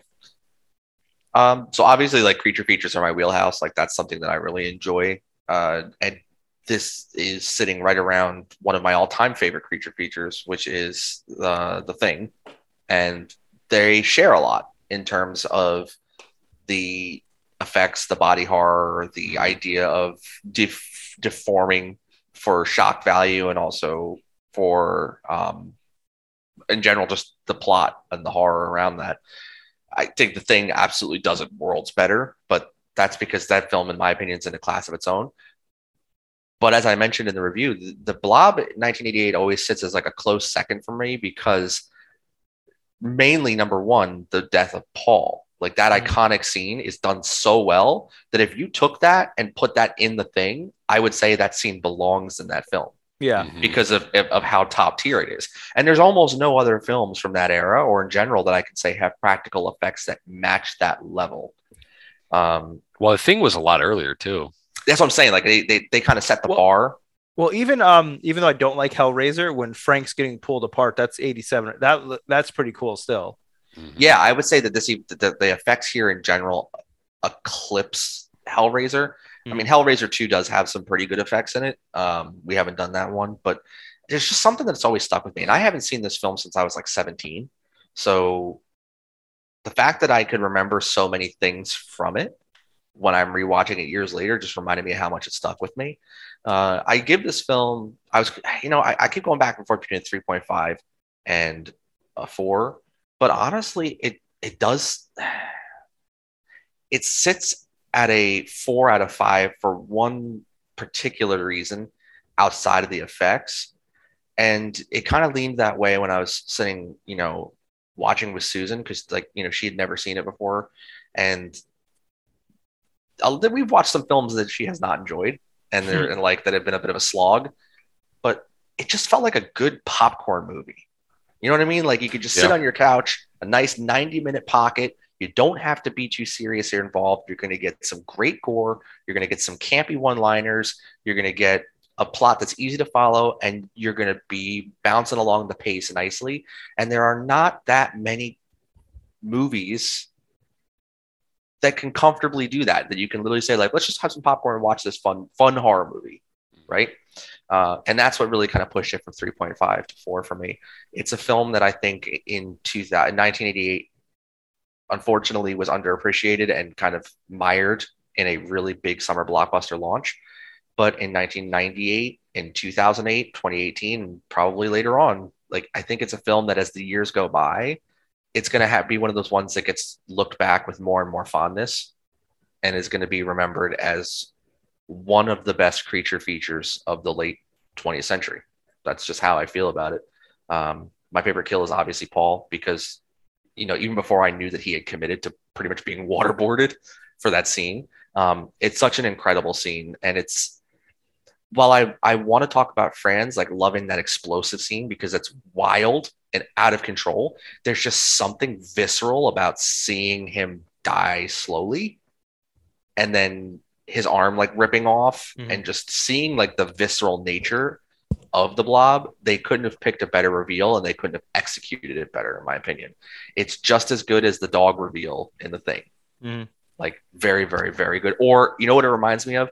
In the thing when they go for the uh the defibrillators And, and his stomach chest, opens Yeah. it opens up like that shock of like oh my god like it had that value to it and i don't get that that often in films so that was really really good my least favorite kill Mm, probably Meddows like i wanted something more epic for him being Yeah. like the guy like i created this like i don't know i Yeah, wanted something like a a, little piece of shit, so you want him to die. yeah i mean like you know um I did like I- how he got sucked down into the manhole. It almost reminded me of like the end of Nightmare on Elm Street. The mom getting sucked through the window. I was going to say that before, and I don't remember for what though. When we talked about something going through a window that didn't look right, and I was like, "Was this Nightmare on Elm Street?" I don't remember what it was though. and and I know so this is going to be maybe a slightly controversial opinion, but it is what it is. Uh, we talk about a lot today of representation in film, right? Of, like people talk about like strong female characters and like how that's the trend, Of course. right? Uh, but we saw in the 1980s and even somewhat in the 90s, but we saw in the 1980s some significant female characters come out, and I just want to take a moment and say that a lot of people have said that um, I've seen a lot of people say that like the Flagg uh, was supposed to be like the anti Steve McQueen Mhm. type character, and he was, but like at the end of the movie, when you really like look at it, and I know the director has gone on record to say this, but Meg is really Steve McQueen, Yeah. and Yeah. she is the she goes from the docile cheerleader to wielding an AK-47 and explosive at the end of this film, like or sorry, M16, and uh, at the end of this film, and saving Flagg's butt. Um, and she has a really good arc and I think it's a it's a believable arc. Um, so I just wanted to say, like, you know, I think that sometimes it, the fact that you know we've had women underappreciated in cinema a lot, we sometimes forget that there have been some moments, especially in horror, where we've had some really strong female characters come through way back in the 80s, even before then. And uh, that they, I think that that that says something. Yeah, I think that horror has been one of the like um, leading genres in terms of diversity and just being up with the times. You know, um, But still, on the other hand, you know, there's a lot of movies where it's just like the girls there just get naked and get like and have a sex scene. You know, Yeah, Yeah, there's there's tons. destroyed. I think that's the that's the hard thing about horror is like people either people look at it so much through the eyes of women being objectified, and that is a thing, absolutely. Like that's a, a, a typical horror trope, and it's one that's made fun of in countless movies and like been a Mhm. thing.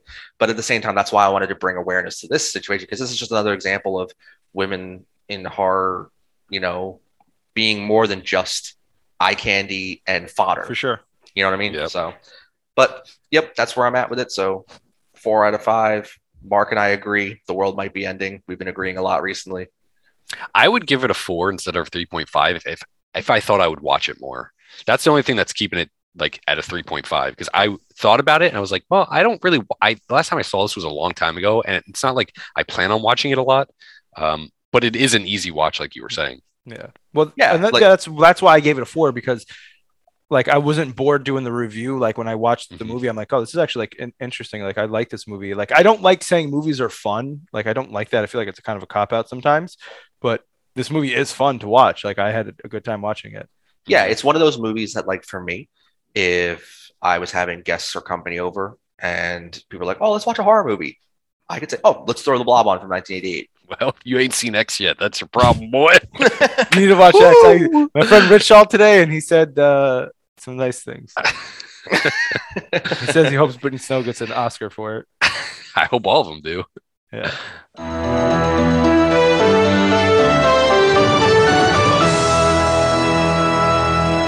Coming soon to a theater near you. oh goodness. Well, let's hear. Uh, I think we have a surprise pick for our next film, right? Yeah, our next movie is going to be a listener pick. Um, our listener Nicole, she picked Urban Legend from 1998. You're scared, Natalie. Yeah, right. If you haven't heard the legends, This guy flips out. if you don't believe the stories, My mom still checks the back seat before getting into a car.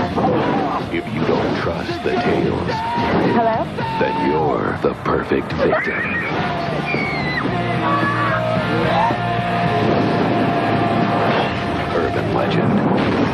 Hey, that hurt. rated R. Now playing in theaters everywhere. Oh, my and birthday. that will be coming out uh, on, I believe, May 18th, her birthday. So we have a lot to do in a relatively short time.